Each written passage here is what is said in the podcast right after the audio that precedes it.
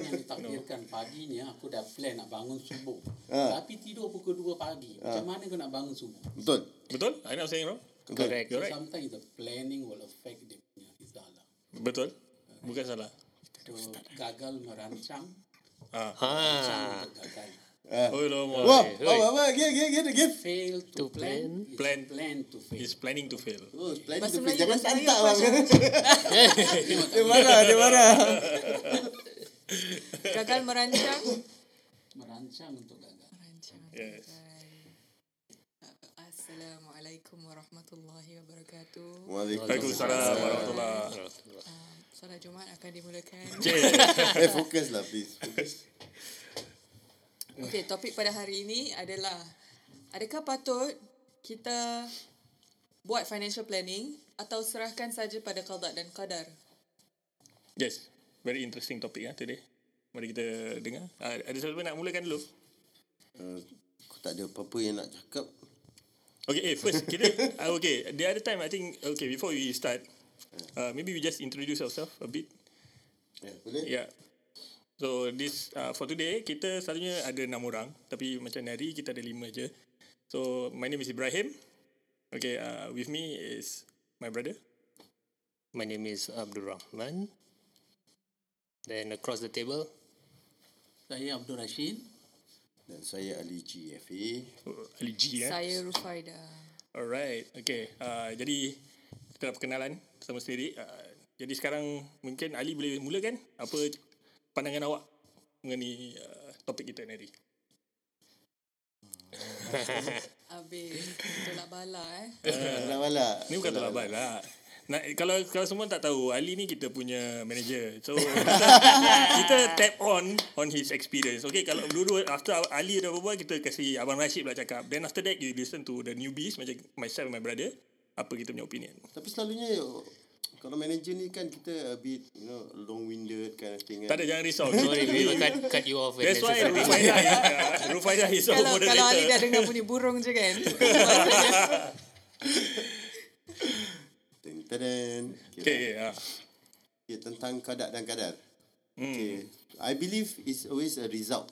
Kadang-kadang more, more to the result of what you have done rather than uh, leaving it to for it to happen and just call it kadar and kadar.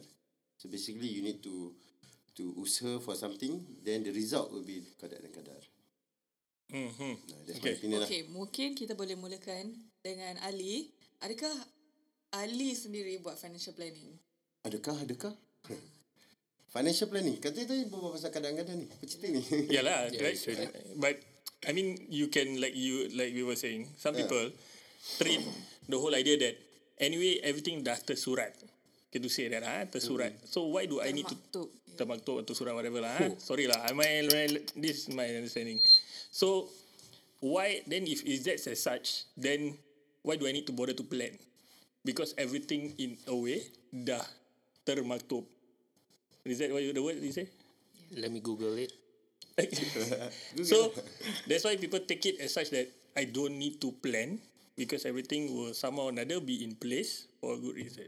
So which honestly, yeah, if you ask me, I think that is wrong lah. Because if there's such a thing, then you need to go to work. You know, you stay at home. Kalau betul ada rezeki, rezeki lah. If you based on that, money will somehow or another turn out on your, uh, on, I mean, money, food will just turn out on the table. So it's not right to say that.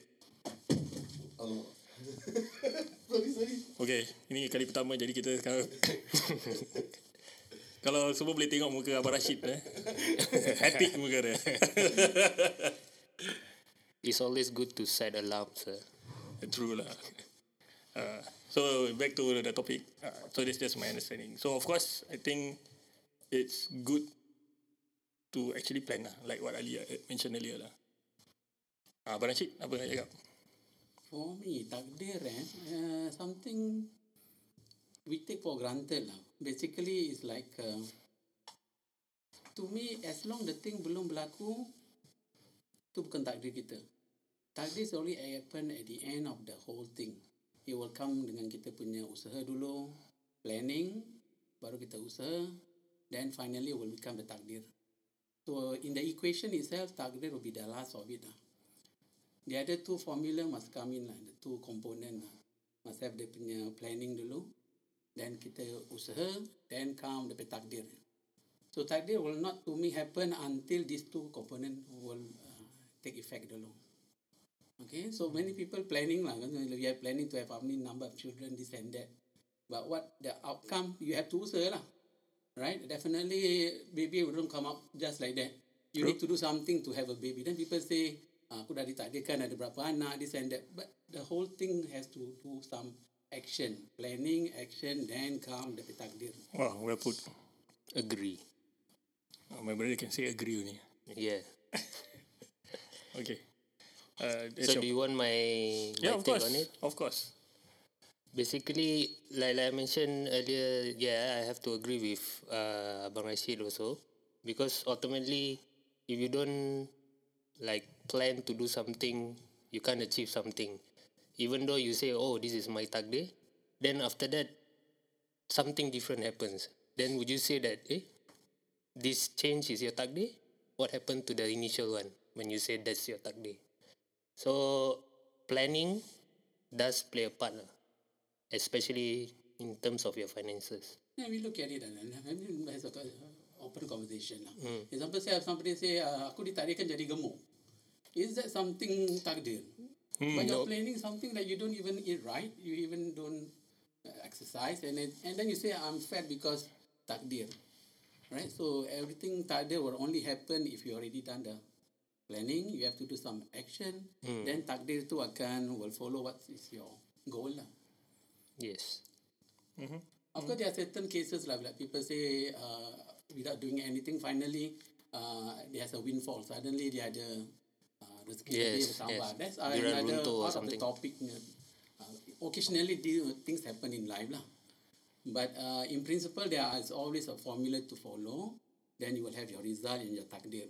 Mm-hmm. If not, uh, there are occasionally, I I mentioned, in life things do happen also lah. Uh, then that one maybe we will put as a takdir. Okay? Interesting. Why do you think people do that? Dia orang um, whatever happened to them, they just blame it on takdir, rather than work towards changing what. Uh, to me, I believe it's just easier. lah. Blaming on something somebody else rather than yourself is the easiest way to do things, and make yourself feel good. That's what I feel. It- It's just an excuse. ah. Yeah, Basically, it's just an excuse to escape you. Yeah, yeah, yeah, correct. Uh, you know, uh, from it's just an excuse to escape uh, the question that you need to be asked about. You know, macam orang nak elak-elak ah. Rather than answer to the problem and I got to work on it. So you just give an excuse then salahkan takdir, salahkan agama, salahkan anyone except for yourself. I think that's the most easiest way out that we human always take. Kalau kerja tak bagus, uh, uh, apa production tak bagus, oh, salah bos, bos tak bagus. Oi, Ni production Yeah. Yang bawa production eh Kita berbual pasal topik eh Jangan lari eh Jangan lari eh. no lah, I believe uh, I believe everybody uh, nak kena nak kena look it in a different perspective. Mungkin mungkin pasal kita not being brought up in a way that that we take uh, action equal uh, what we take our action as our responsibility. Uh, kecil-kecil kita tak diajar dengan mak kita kenapa you need to be a good student. Kenapa kita need to be we are just asked to go to school, pass your exams. We are not no my parents always tell me no when you go to school it's your responsibility because my mom don't know how to read, don't know how to write. My dad don't know how to read, don't know how to write. So basically we have no other source of learning from from our parents now in terms of school punya studies. But we are given this task. Your your responsibility to go to school is to learn. So when we go, we have that thing in mind. Then we always like focusing on how to get us better lah. Kan? It's our responsible what? Because we know it's our responsible. Our responsibility Yeah, Sorry responsibility, sorry. We must be responsible eh Okay Eh, rumah senyap kenapa orang ni? Tu kan, nanti macam Tiba-tiba. ada, No, macam ada malaikat lalu. Actually, I got a question. Ah, How do you actually intend to maybe break this barrier where people actually apa refer to this takdir as an excuse. How do you break this mindset? I think the the most uh, easiest way is to educate the public ah. So having this type of conversation, this type of setup where we tell our hearts out, I think is a better way to break the ice, you know, to break the barrier. So a lot of people don't dare to talk about it, but they know it's important. Yep. Yeah. True.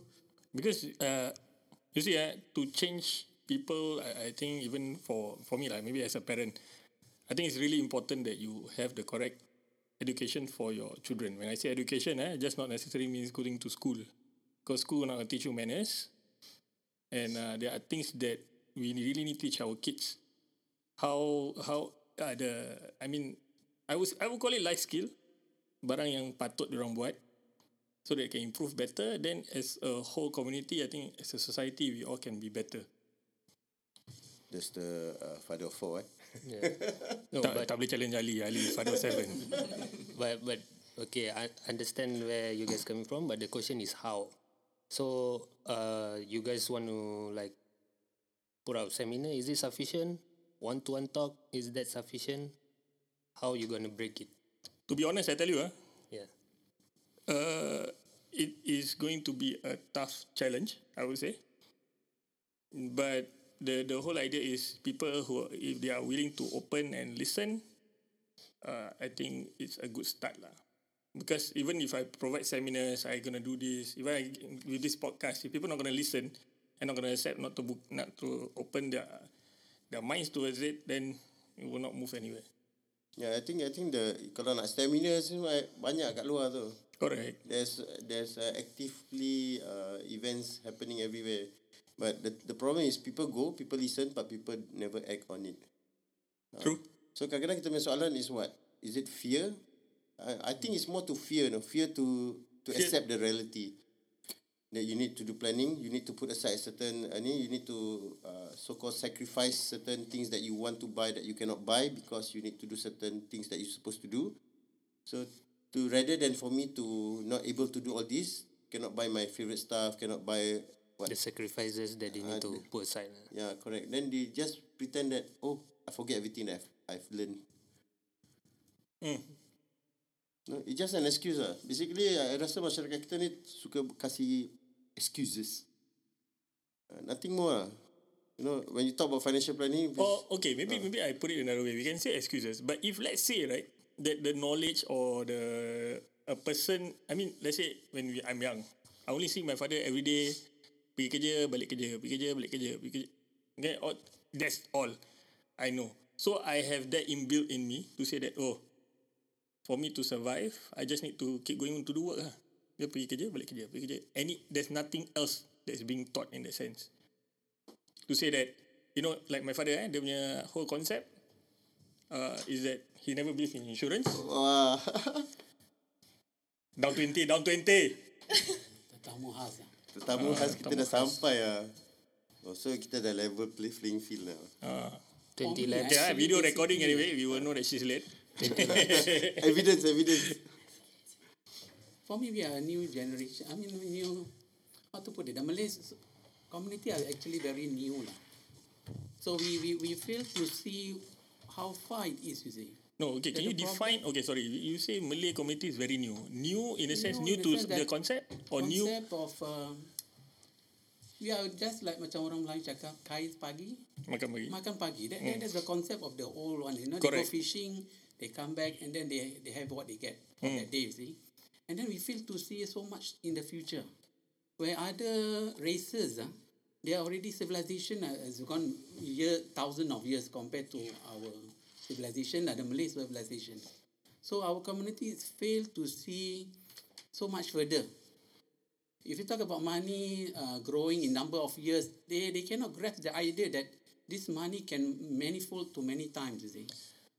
Okay, I I agree to that point. But you see, sometimes ini yang the problem yang terbawa-bawa that and somehow our I do I don't know maybe the way we think kita punya tu is like eh this is the way that my father did it and I didn't see any problem with it. Correct. I And- agree on that because we don't have a model to replicate. ah. So we have someone that uh, very uh, Okay. successful. Okay, okay, I okay, I'm sorry. If you talking about a model to replicate, okay, this one I have to get off my chest. Huh? If you define a model to replicate is to be in a Malay community, then I think you're stupid, no, honestly speaking.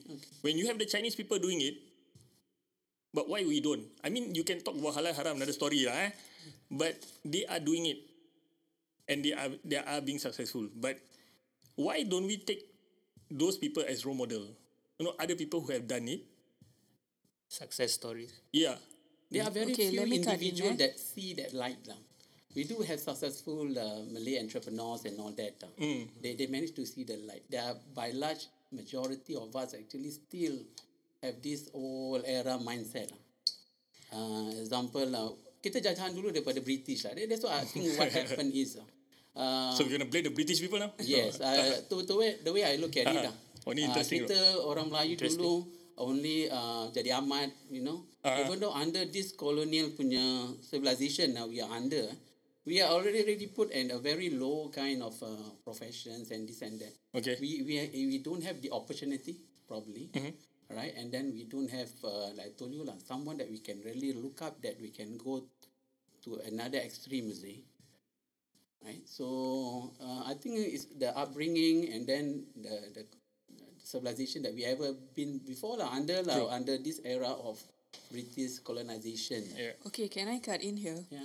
Actually, I, in my opinion, ah, it's not just about the kids replicating the parents now. Okay. It's also about the parents um, asking the kids to do what they think is right for them. So Okay, not nice, only nice. that the kids nampak mak, nampak bapak dia pergi kerja balik kerja pergi kerja balik kerja, but at the same time the dad also tells the kid that this is the way to live. Agree? This is Yeah, what you yeah, have to do. right, You pergi right. kerja balik kerja, your life will be stable, your life will be good and easy. So in turn, the kid also do the same thing ah. True. Because this is something that uh, the father does Yep. and it works, and the kid should do the same. Yeah, yeah, yeah, I agree because the kid look at the father, the mother as a role model. I would say the initial role model, and sometimes they, I mean, really follow exactly what the parents do lah. But alhamdulillah now, I mean like, the exposure is there.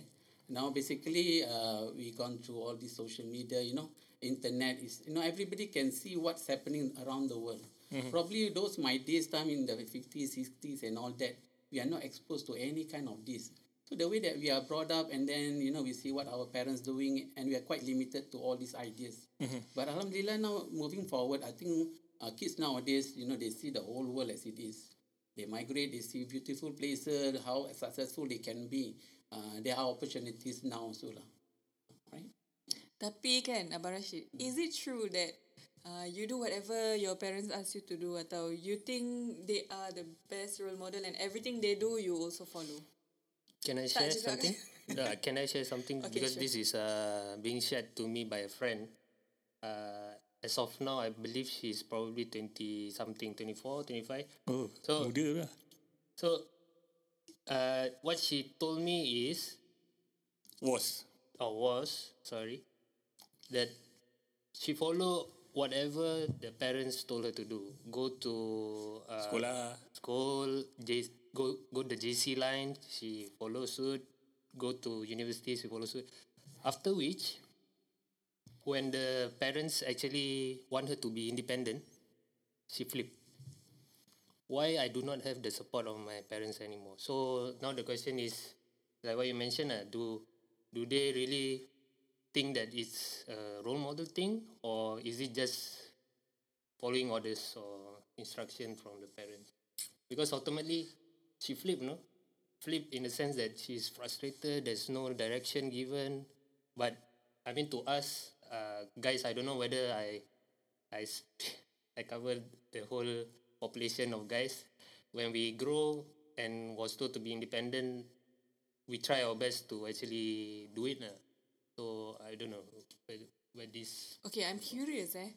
What did the what do you think the parents did once they told her to be independent? Is it like macam okay nah engkau just from now on you just do what you want. Is it that kind of thing or you I doubt so. I cut doubt so. communication altogether? No, know? I don't think they cut off Yeah, communication. But cut. but you also will realize as a parent, until you are a certain age, you are old enough to think for yourself. when I cannot be, I mean, be giving you the next advice as an adult, because that's that's where I feel where parents start to fail to understand that even from young, you need to let your children be independent. You must give them the option to go and consider the actions that, that, that they do. Even if it's wrong.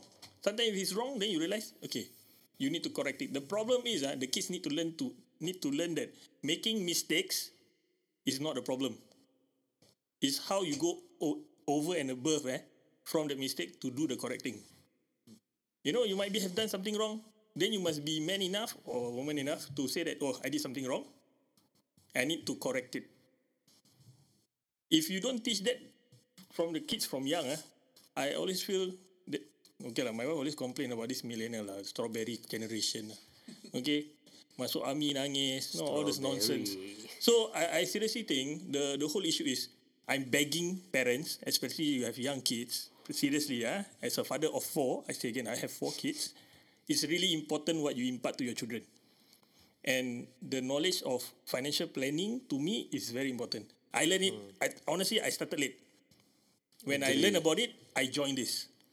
And my whole devotion of this, ah, to be honest, I want to educate our people, especially our people, that you need to do something about it. If not, we will not move forward. We will not we will not be any better, uh, and we will not be able to help each other. Sorry, nak lepaskan frustration sikit lah. Agree. Totally agree. Okay, actually kan, I think that financial planning ni might be kind of misunderstood tau. For me, sejak I kecil, mm-hmm. memang my parents have been stressing the importance of money. Tapi I don't really know um, how to manage it tau. They will tell me, okay, I need to save and I need to budget. That's the only thing that I know.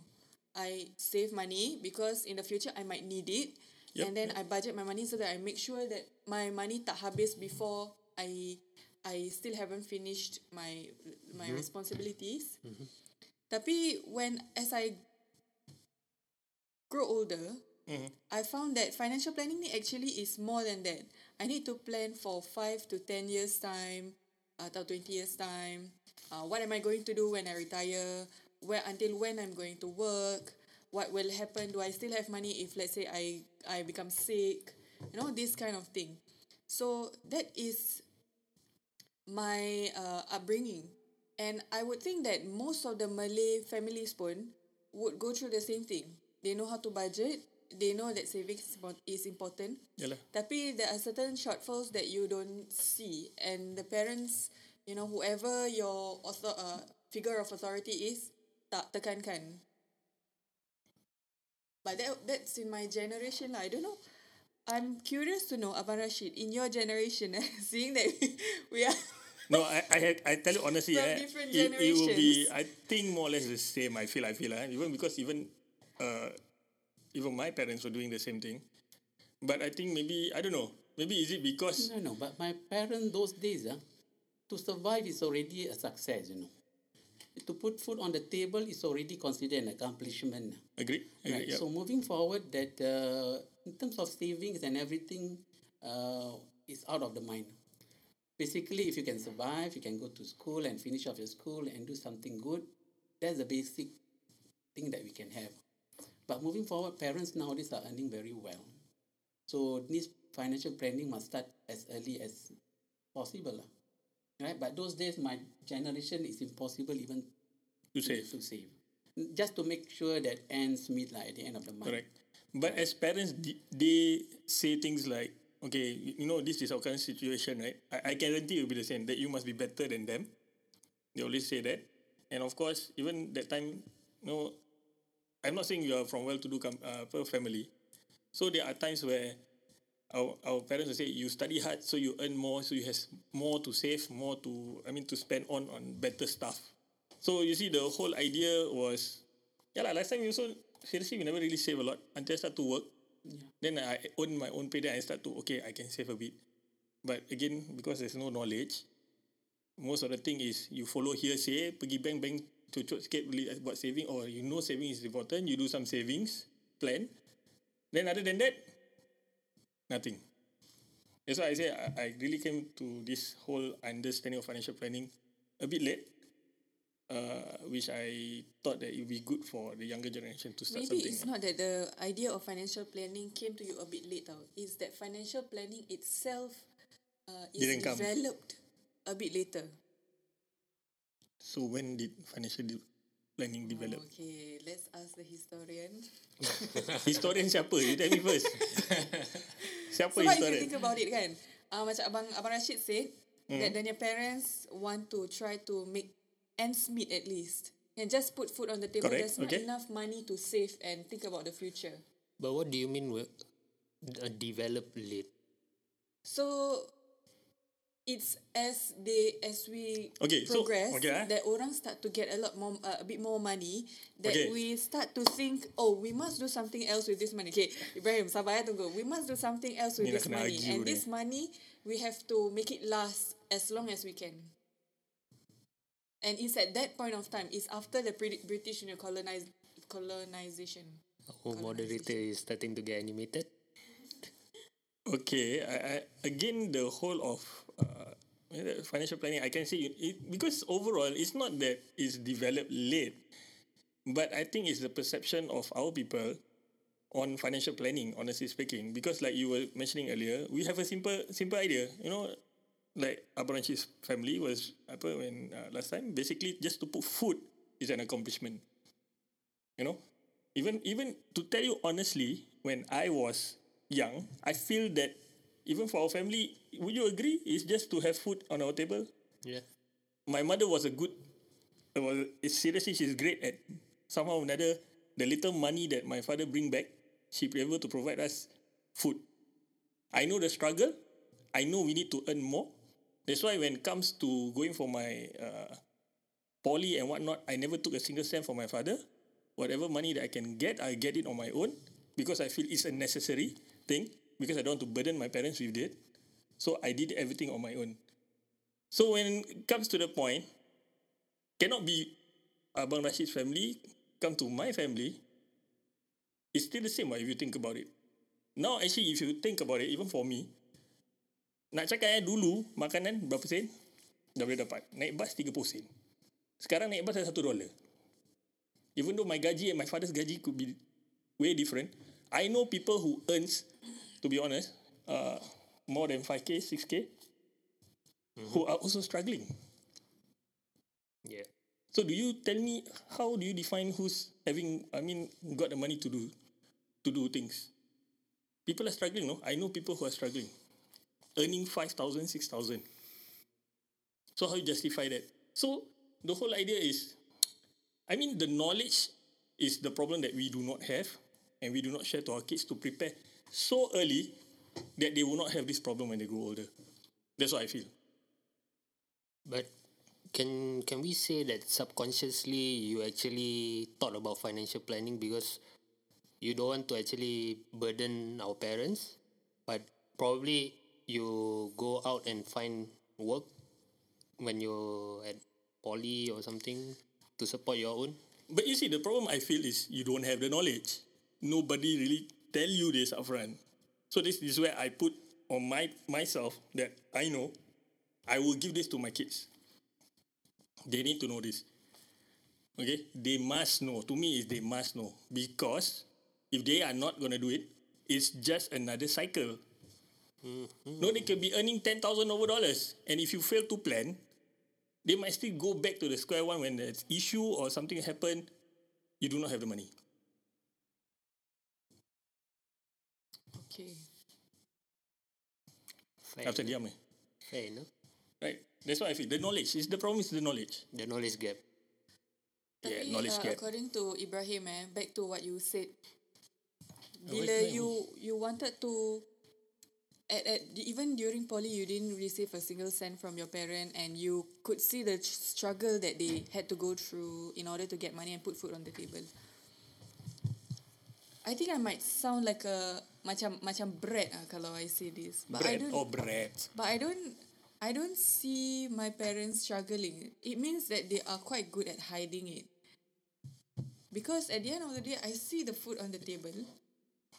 And at, Okay. at one point, I think in my generation, we do feel a bit entitled. Macam, Then uh, don't you think you it's are my wrong? parent. You are my parent. You are supposed to provide this for me. Yeah, but Rashid, come back, come back. This one you must listen. This one I got problem.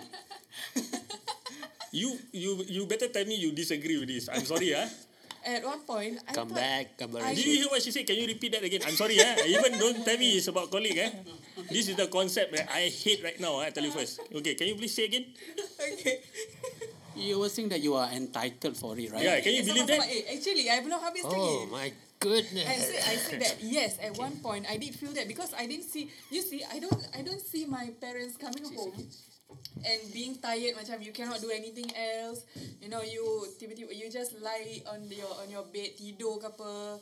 I always see them doing something that I don't think it's a struggle. I thought they like doing it, and I always see food on the table, and I feel that I'm entitled to receive it though.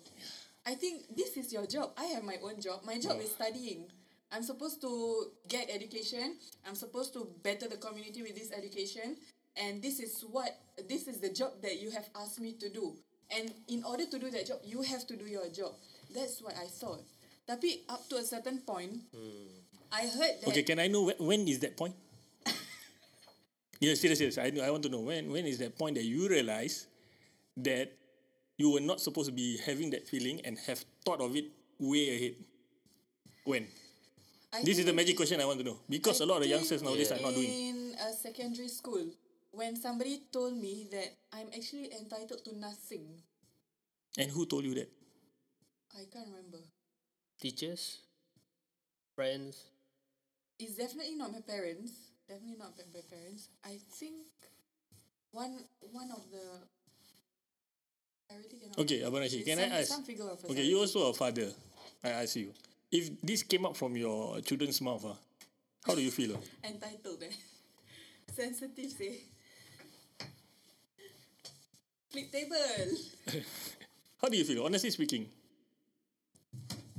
I mean, we are being uh, responsible parents, uh, right? Agree, agree. Uh, we need to provide the basic Necessity. necessities and all that. Uh.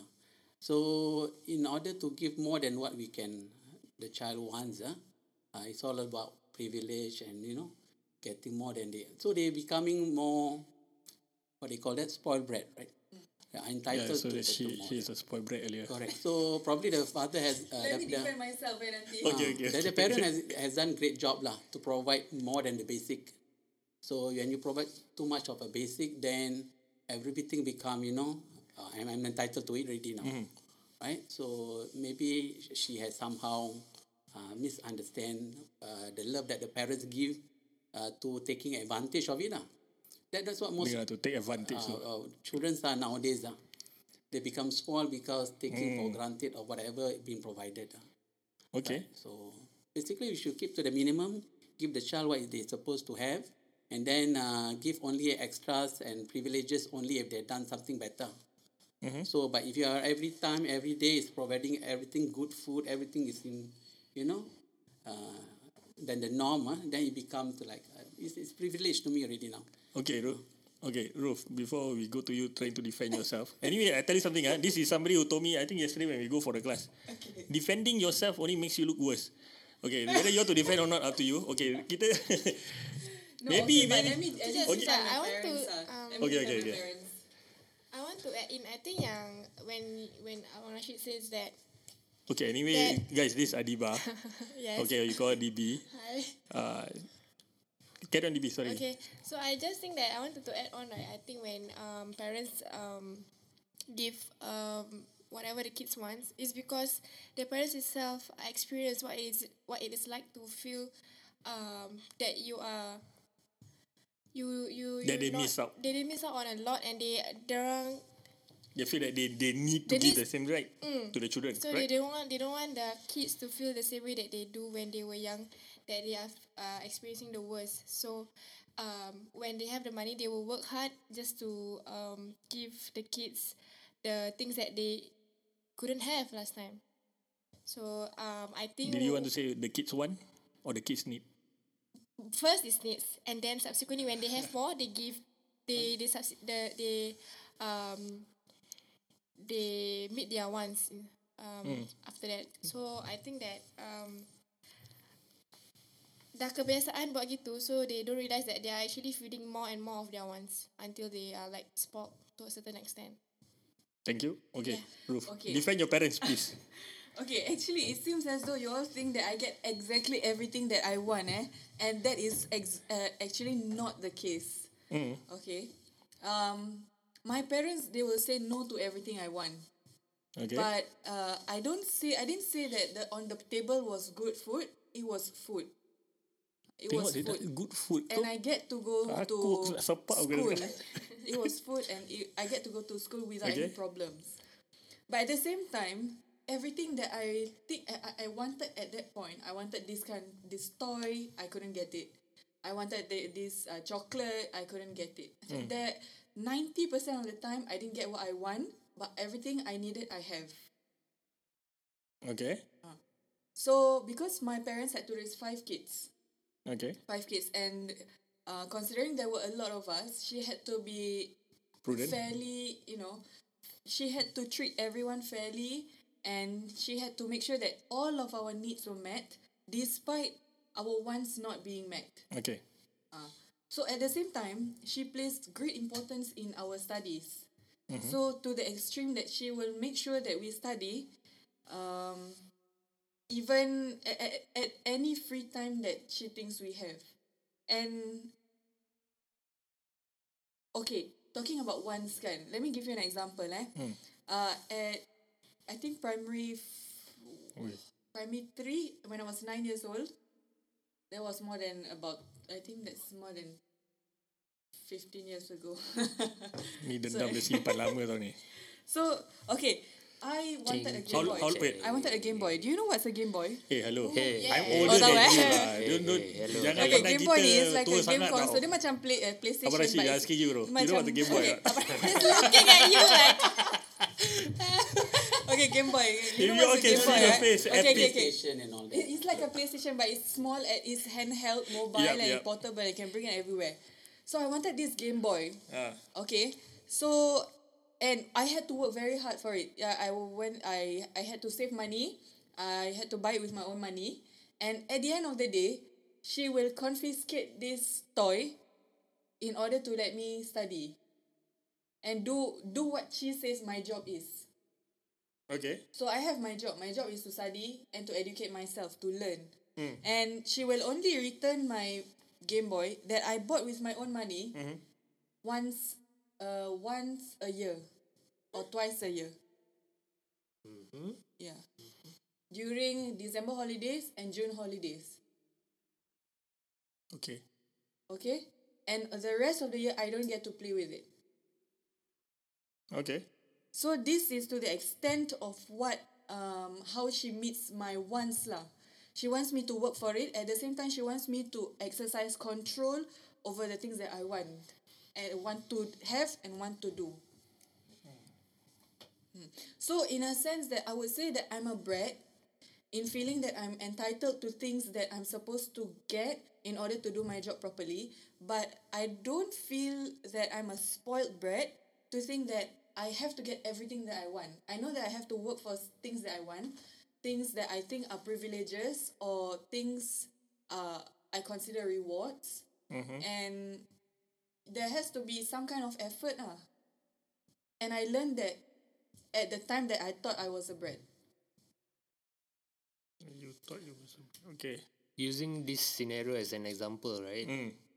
Don't you think that the parents play a bigger part in terms of, you know, sharing certain things about financial planning to the kids? Because, or or maybe, like like what she mentioned, I believe to me, uh, buying something that she uses her own money and restricted A game time. uh, game time for just the June and December holidays. I mean, to me, lah, uh, based on the current uh, generation, yup. generation is too much to take. Yeah. To be honest, Correct. yeah.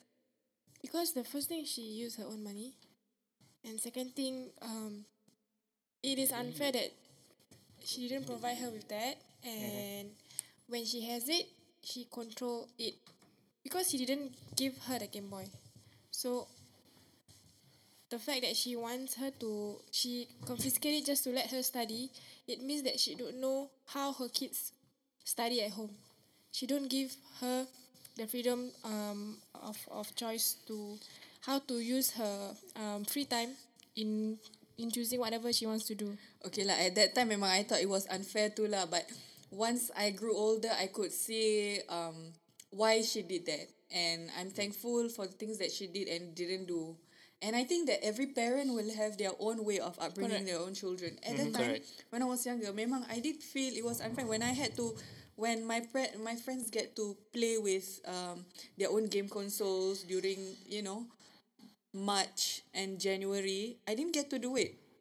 And at the time that they get to go for holidays, I had to bring my assessment book for holidays. Cinta Okay demam eh. At least you get to go overseas, no? Yeah, I but didn't. but but itu uh, she's trying to instill the concept of control and being responsible and to know that you can do whatever you want to achieve, but you have to work for it. Despite how much work you have to put in, if you want to achieve something, you can go for it. And macam mana eh? I learned that hard work Pace. pays. You see, this is, this is the problem which I, I feel that our generation, I agree, eh, because I'm a parent, I know what I missed out. Okay, for me to get a game, uh, game console at home, how old were we? I think we were secondary school, right? Eh, no, primary, primary six, so The the first time we got to buy the Sega. Sega console. wow, that was the most happiest time. secondary. Eh? I think secondary. We were we were at Hougang already, so we were secondary. Yeah. Yeah, we were secondary school, no. Then, then after while, I think my father, my father understood the things that we need, so he he gave one. Actually no. What? Probably primary school because I remember it's You- sunat sunat money. Oh, sunat money eh? Yeah. Tu kau punya sunat lah aku rasa. but but that being said, because I my my issue is is, is when you give because this is where I feel the parents nowadays is missing out the point. Okay, I started off wrongly also, which I suddenly realized, hey no, I'm giving my kids exactly what they want, which is not a need, and they do not understand that they don't. Des- I mean, they need to deserve it first before to get it. Mm-hmm. So, to be honest, my son is very pampered. I would say to a level, I would say almost being a spoiled brat. But I'm trying to keep him in check just to correct the whole idea. Even now, because for me, understanding the whole idea of financial planning, right? I I have the need, right, to put some form of habits. I I learned this from somebody, you know. Uh, they were talking about if a, the the child wanted to buy something, so they were they educate the child as such as this to buy that. What was the guy saying? You need to put the money into the Invest the money to to the company. invest the money to the company. When it grows, it gives you The dividend. Use the dividend money to buy the thing that you want at a very young age. So that will be inbuilt to them from young until they old. So the whole idea that it becomes a habit, so that when they grow up, they have this mindset that, yeah, I want that. In order to have that, I go and do something about it. And the something is to get the dividend where the money, okay, the money works and it gives you returns. With that returns, not your hard work, ah. With that returns, I buy the thing I want. This was what he told. Then I think about it. Yeah, maybe it, it, I, I because I do not know. Like you say, every different parent has different parenting style, or kids will come out differently and whatnot. But it's something that you can teach your kid at a young age, which they grew up with. To me, something that you need to teach. I can tell you, yes, you go school. I don't care if my son become a dancer, you want to be a singer, you want to be an actor. I don't. I don't really gonna uh, force him that he need to be a doctor. But I need to know that he can survive. So life skill is something that I think we as a apa, parents we need to know what does our children need so that they can survive, they can live. Ah, so Power so this is where I, I'm coming from. I, so basically to say right, if we continue to do our parenting style as per normal last time, that I just need to make sure you work only and you study only so that you get better work, you are not doing your part. I'm sorry, I have to say that. Alfred.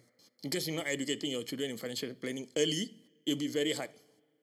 So it will turn, turn out to be like me like that lah. Basically, dah ada duit, nak enjoy, you know, pergi tengok wayang, spend the money, most of the money, simpan tu sikit je. So when you realise, most people eh, dah nak kahwin. Oh, kerja overtime. Kerja overtime just to find the extra money to pay for your wedding. But why? I mean, if you have started long time ago, it should be natural. Because if they know, the parents know, I would say upfront, if you ever get married, you need the money. So you should start saving long time so you do not need to rush at the tail end. This is not being taught. So this is where I'm coming from. Now to bring that back to the topic eh actually our parents they have they are already um instilled with values that they should apply to money as well. Cuma they don't maybe they did not apply it to money or didn't teach us how to apply it to money. Uh, I, I'm not saying it's They know how like for example, um you plan to have a good education, to have a good career, you have to learn now, kan? You put money, eh, you put your money, time and effort into learning so that later on you can have a good career. At the same time, it should also apply to money. If now you save, put your time, effort and money into making money, later on you can have enough uh, wealth to do whatever you want. But you see, the problem is whatever you want is the issue. You get to the money, but what do you do with the money?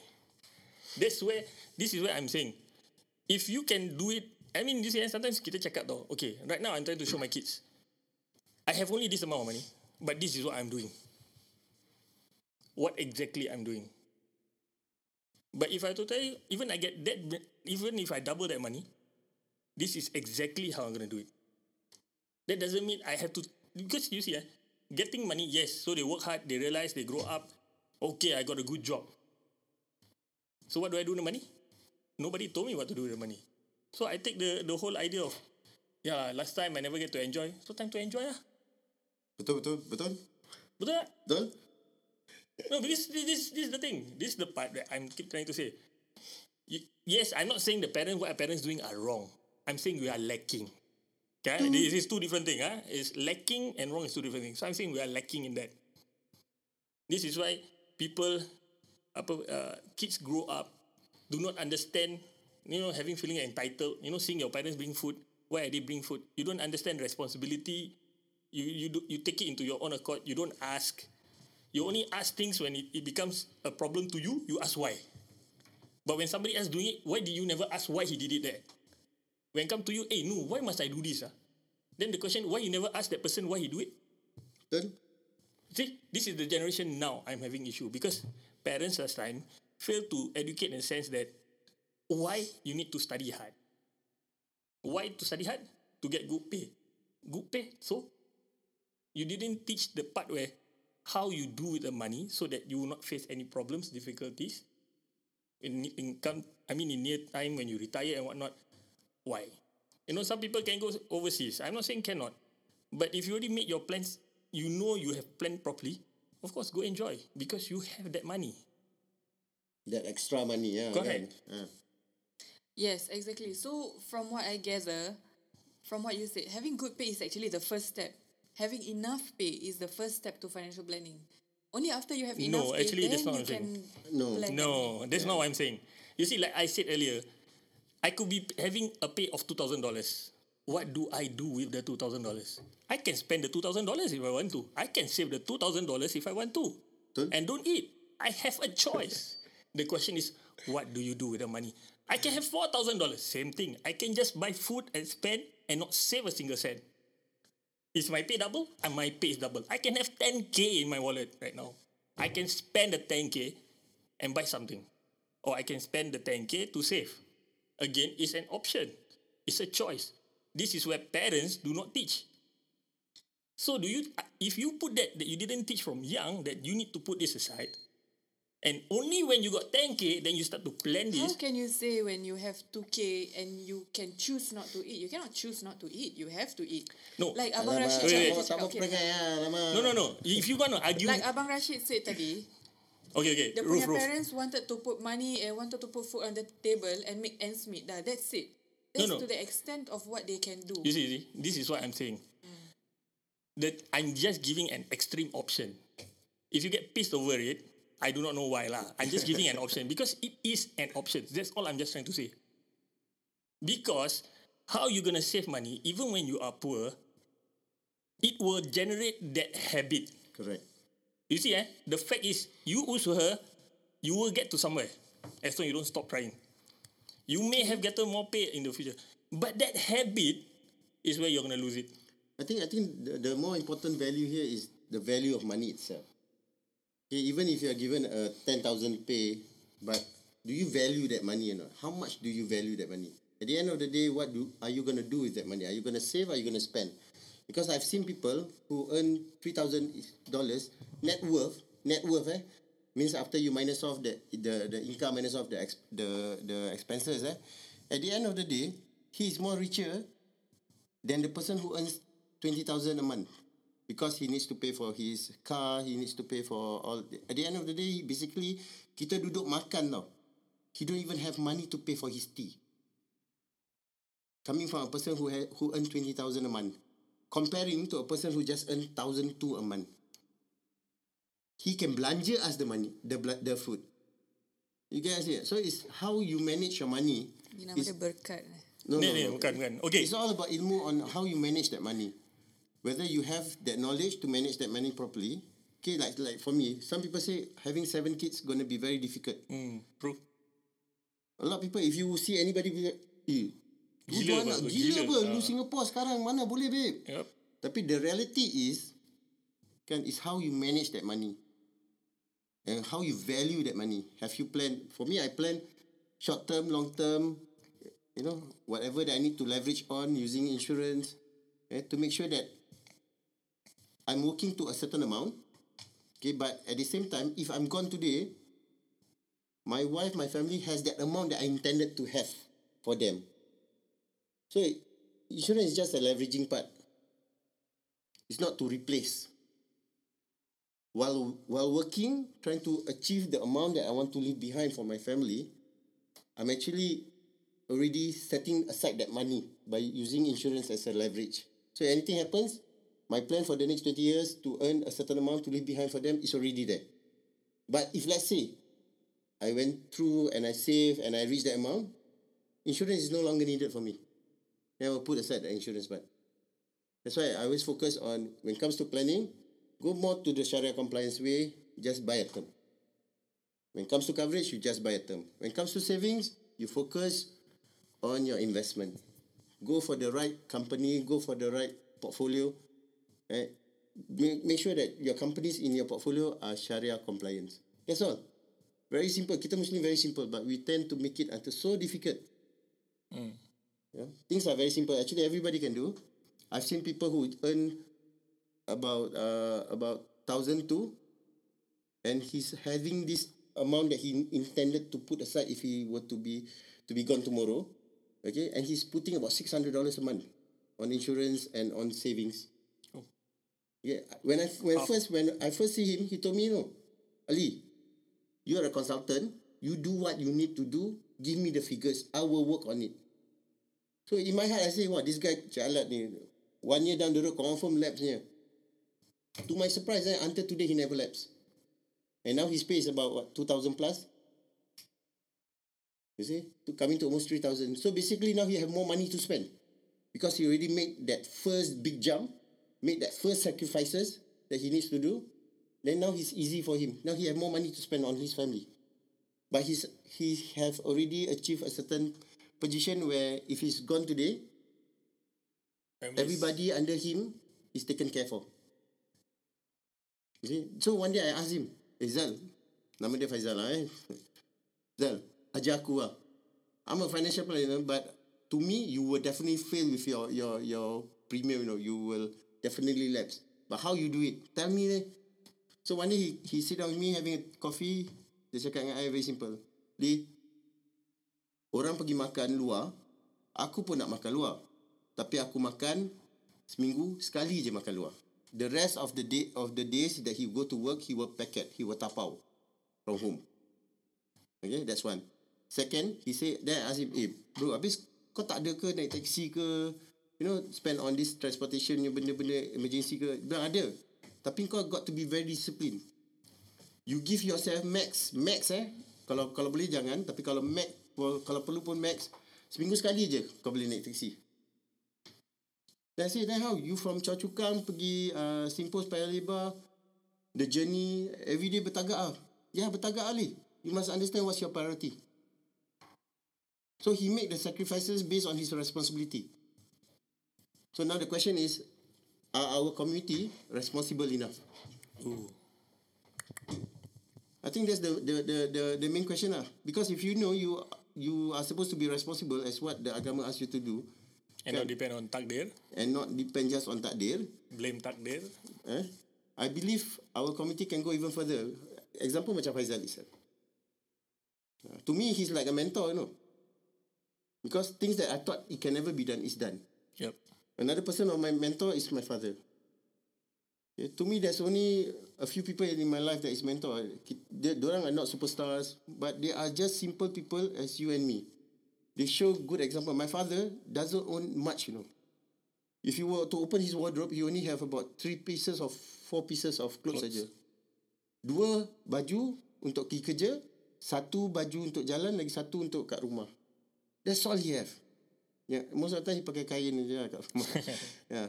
And the kain-kain lah. That's it. He will wear kain. he will wear he will wear until kau jangan cakap macam itu bapak aku bantai kau. Yeah, he will wear until the benda tu dah betul-betul dah tak boleh dah rusuh dah dah teruk kan. Then he will throw away. Then he buy a new one. You know, that's how he managed six kids, you know. My father know, do not know how to speak English, do not know how to write English. My mom don't know how to speak English, don't know how to write English. And we survive. And we get almost everything that we want. But when I was young, you know, the lesson that my father teach me, you know, when I want certain dollar of money for my school, you know what he would tell me? Iwan, uh, my my parent, uh, my family call me Iwan. eh.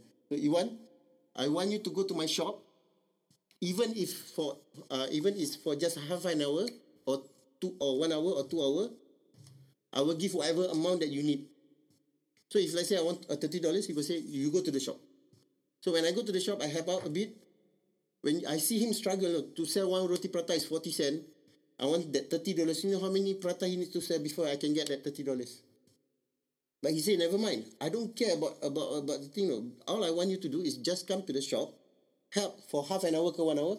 I give you the money, you can go home. But when you go there, you see your father slaughter kan, alone, and, and trying to make the prata, you know, uh, sell the prata.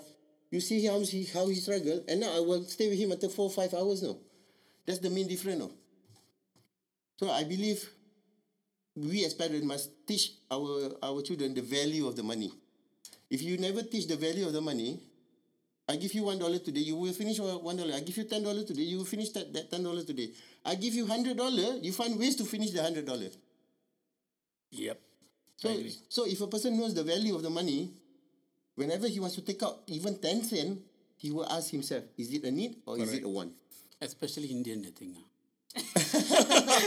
Every dollar is, is like uh, no the wheel card. already, right? By, by by nature, by by nature, men are like that. ah.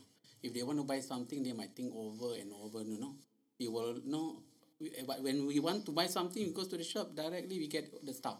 Agree. And basically, if you want to buy something, we think over time, three times, and so on, until we find it really necessary to buy. And then being especially very very uh, responsible parents, especially father, we always make sure that uh, par- uh, children will have first, you know, and everything. We will be the last person to have it. Especially Hari Raya shopping, we make sure that all the kids have what they want first. Until that, I think we have enough for ourselves.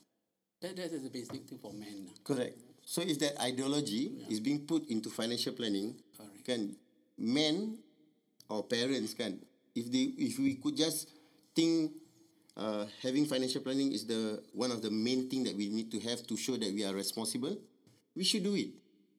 Everybody should do it. Okay, so now the question is, when should we educate our children?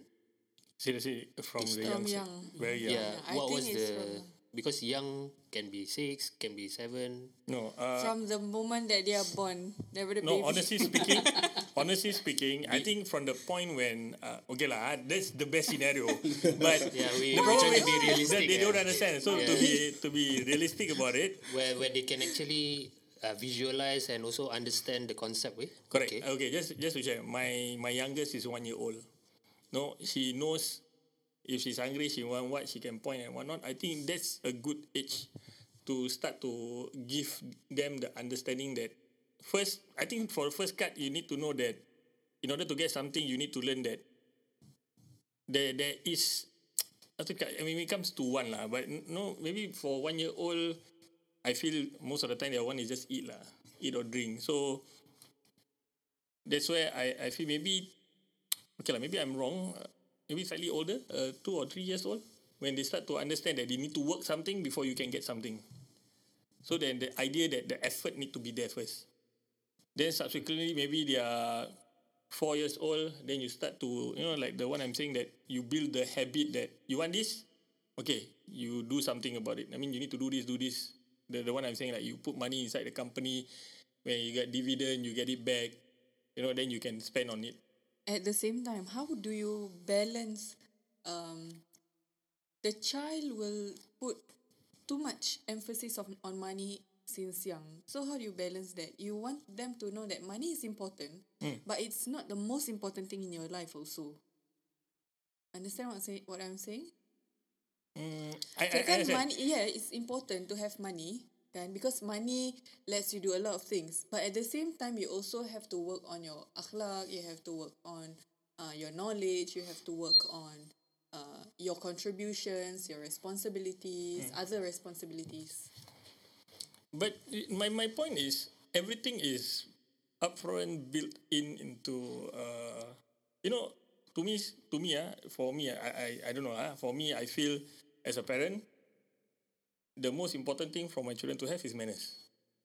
Okay. Manners. Anything that got you So, break man, manners manners. apa?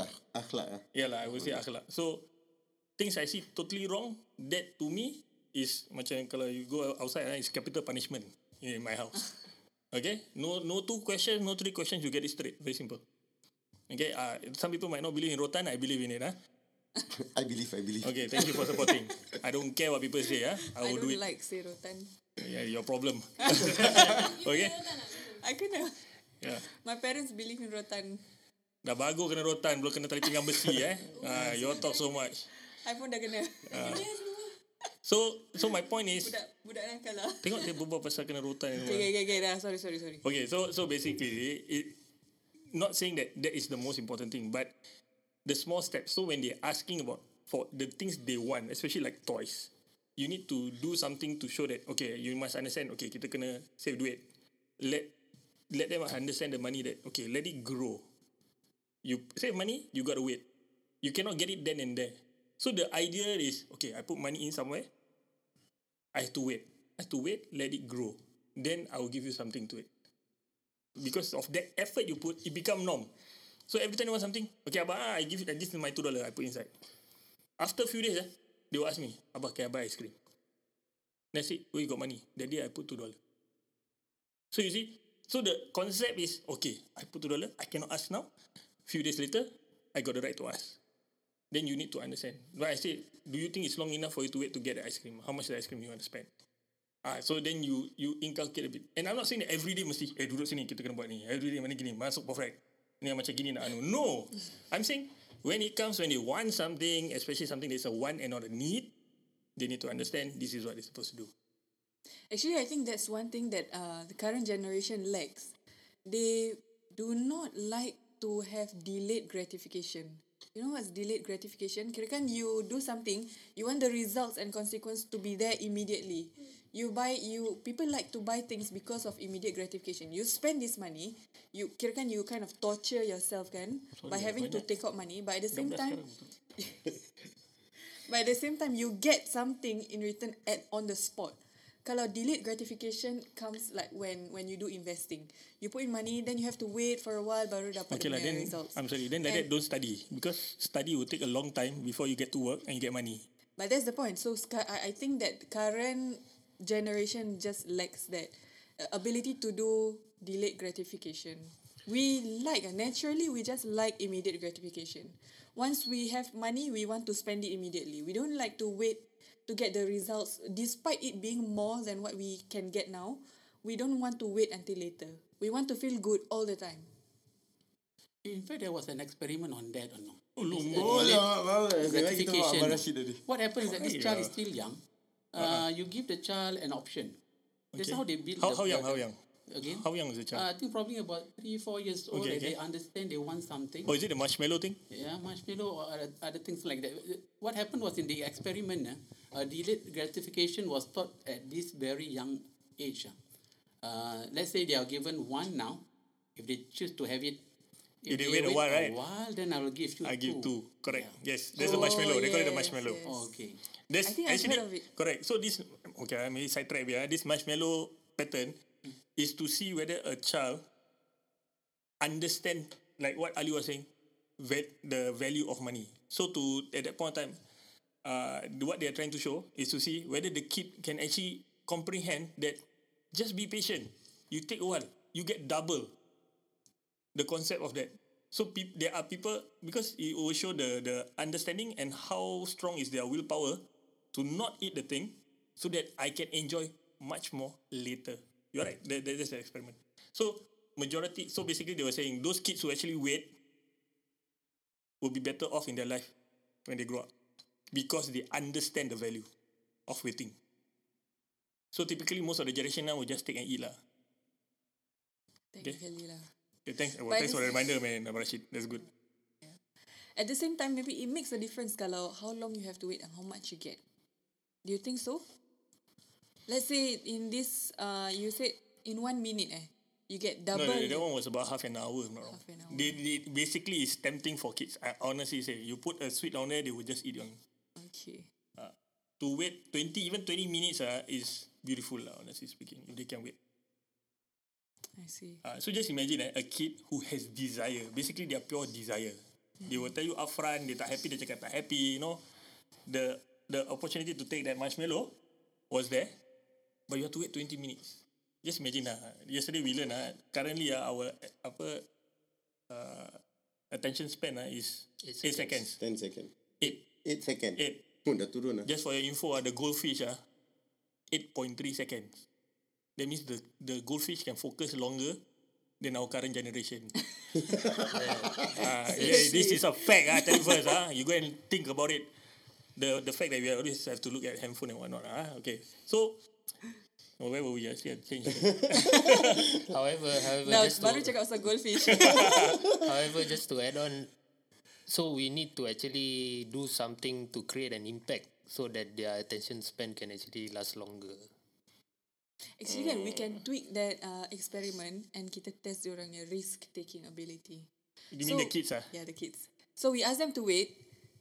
In 20 minutes, you can either get double or you can get zero.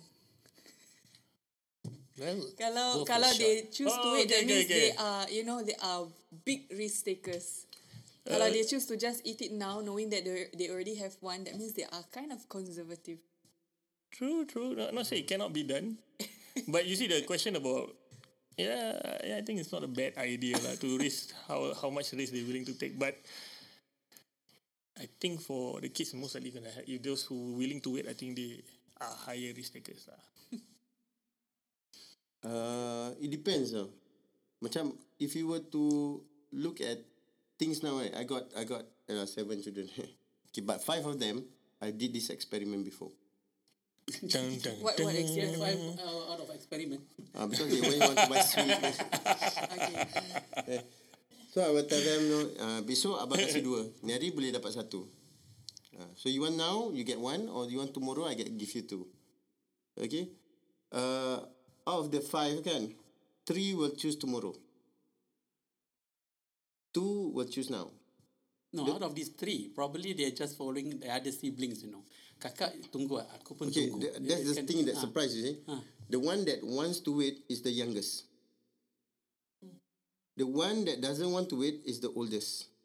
The oldest two. Eight, uh, the oldest three. The older, the youngest two wants to wait for tomorrow. So what it tells us? Naturally, kan, we are risk taker. But then, because of uh, social media, because of television, because of ourselves maybe, eh, our children take example, digest, then it becomes like that. So I think if you want to start something, it has to start from the older generation. We as parents. Then goes down to kakak-kakak, then go, eh, makcik-makcik, then kakak-kakak, then you know, then the the children automatically will follow. It means they will develop according to the environment. Hmm. Ha. Macam Rasulullah cakap, bayi tu beranak dia fitrah. Steady fitrah. Ha. So kalau fitrahnya manusia tu, dia dia they want things later. Dia orang sabar a bit. Uh, you, you, you know, when I first do this experiment, I thought my youngest will want to get it cepat. But it turns out the oldest want it cepat.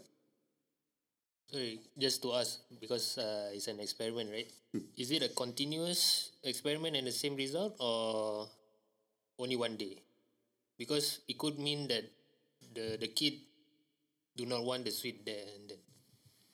Yeah, you have a point.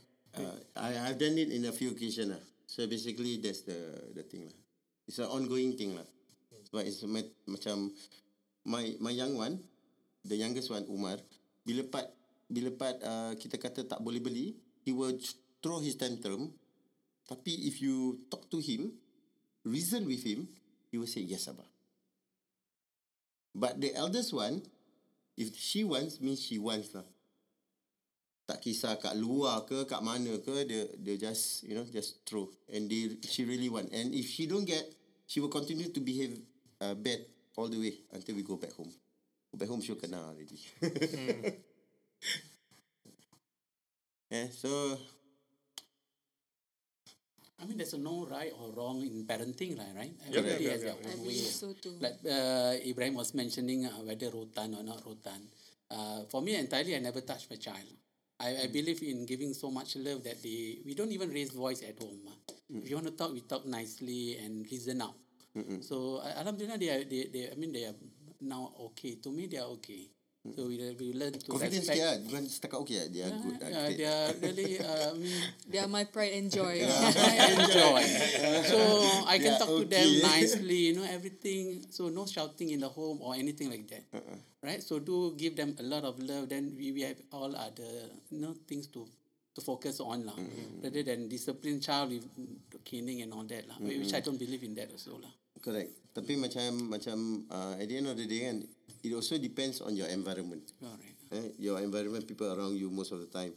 Eh, maybe your neighbours. If your neighbours are all those uh, very kuai-kuai kind of thing, okay lah. Tapi kalau your neighbours are those uh, wild-wild, uh, different lah.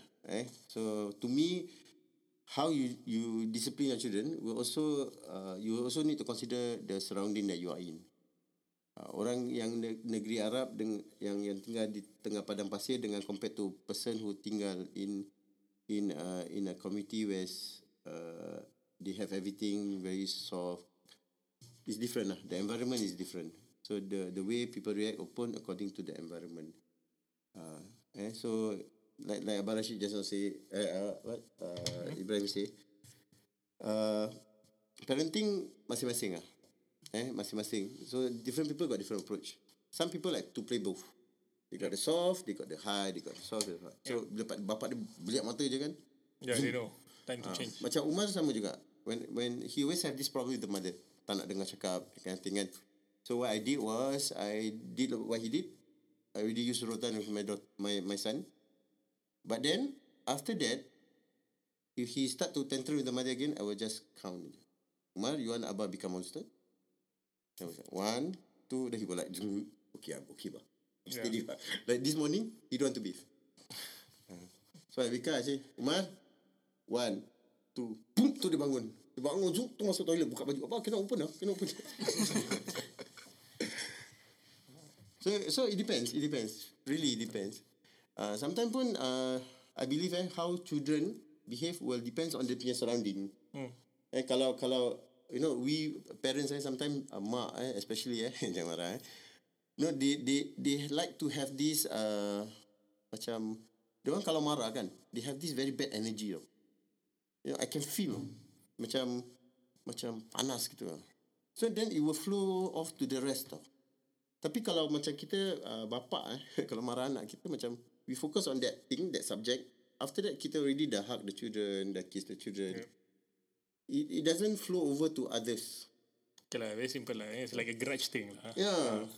Macam, honestly, I, I They also cannot let go. No? I know we understand they are the whole day with them. See, that's another thing to look at. uh. We as father probably we are home for a while, only a few hours with them, so we can't afford to maintain that kind of energy, high energy, negative energy. But being mother, I think they have no option. lah. The whole day they are with them, and then that kind of uh, thing build up over the whole. But I think I think your wife did a very good job, right? Yeah, you, because you guys still able to maintain all the way, kan? Uh, But my, my wife pula, eh, ni dah tukar topik. But my wife pula buat shift. So she's also working. So she's not really, bukan cakap dia not at home most of the time. But because of the shift hours, maybe because she come back tired. You know, uh, tapi what, what I realise, you, I mean the ladies, someone like that, I don't know lah. ah.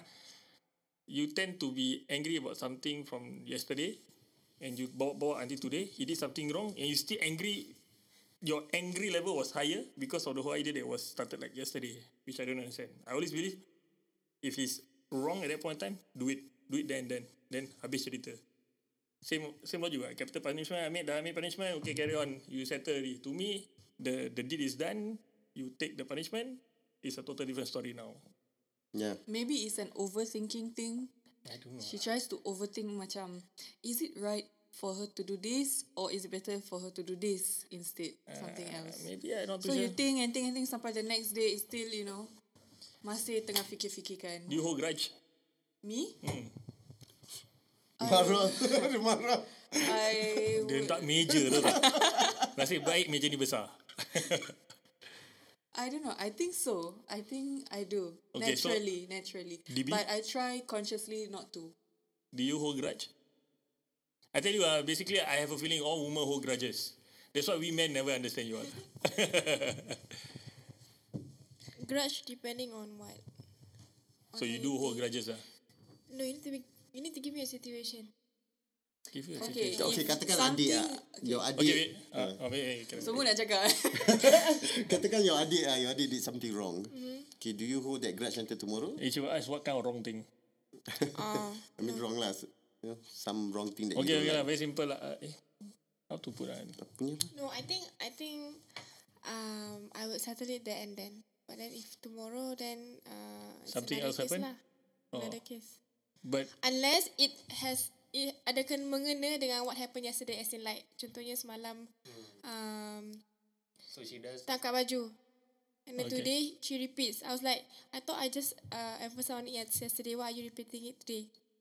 Mm, Uh, if it's like related. but I don't call that a grudge lah. But it's, it's, it's really, because it's related. You already highlighted previously. Oh yeah, kind. Yeah, but normally when I mean it's a grudge, Grudge, you know. you did something, okay, kata ni hari tak angkat baju. Habis besok, Tak payah nari lah. Tak payah besok lah. Malam ni ke. oh yalah, yalah. Then you do something again. Then you like, eh, why you cannot listen to me. Eh? Morning I already tell you to do this. No, give you instruction, don't want to follow. Then just now I asked you to do this. Now you still doing this. You know? my my first approach will be like, uh, it will- will be very soft. Uh, I think I told Okay, you this soft, morning. The- Macam, uh, the way I approach is like, I think I told you this morning. Do you remember? Then then he will be like, oh yeah, okay, sorry. Then baru dia proceed. That Ah. thing. Because the way I approach is like that. So, kalau macam terus marah, akan buat kakak cakap gini-gini. Then kalau dia tak, tak dengar, then barulah I will like uh, lash lah. Okay lah, but it's not, I would not consider that grudge Lash, lah. yeah. Okay, then no. Dia Tak lah. But I think dia bidik. Itu lah. Aku rasa. I, aku rasa pun. Eh. Dia nak step puteri budak-budak baik lah. Ah, ah, dia tak payah habis. Ini nama dia Suuzon eh. Betul! Okay, okay, balik balik pada topik. Maaf. Just need to clear that off. okay, so Okay. I, I think the part of whether to depend on tadi we have cleared it up front, I feel. So there's no two ways about it. That we should have put some effort. Correct, not Abang Rashid? That's what you highlighted earlier. I think the most part of a discussion today um, centers around what parents should do in order to teach their kids how to plan financially. And first thing first, they need to embrace the knowledge first before um, spreading it to their kids. Of course, of course. I You- think the, because they don't have. if you don't embrace, then you will never share your children. That's, that's no, as in like like they don't have the knowledge and they don't Oh. go go out and seek it. So how do you wanna like spread it to your kids? Like if they they will spread it when they realize the importance of it. which is That's too late lah normally. Which is yeah. So right now I think we're trying to like um, educate as many people as possible, um, mostly the parents and the younger generation, so that Yep. we can avoid this uh, situation in the future. Do you think we actually went away from the topic?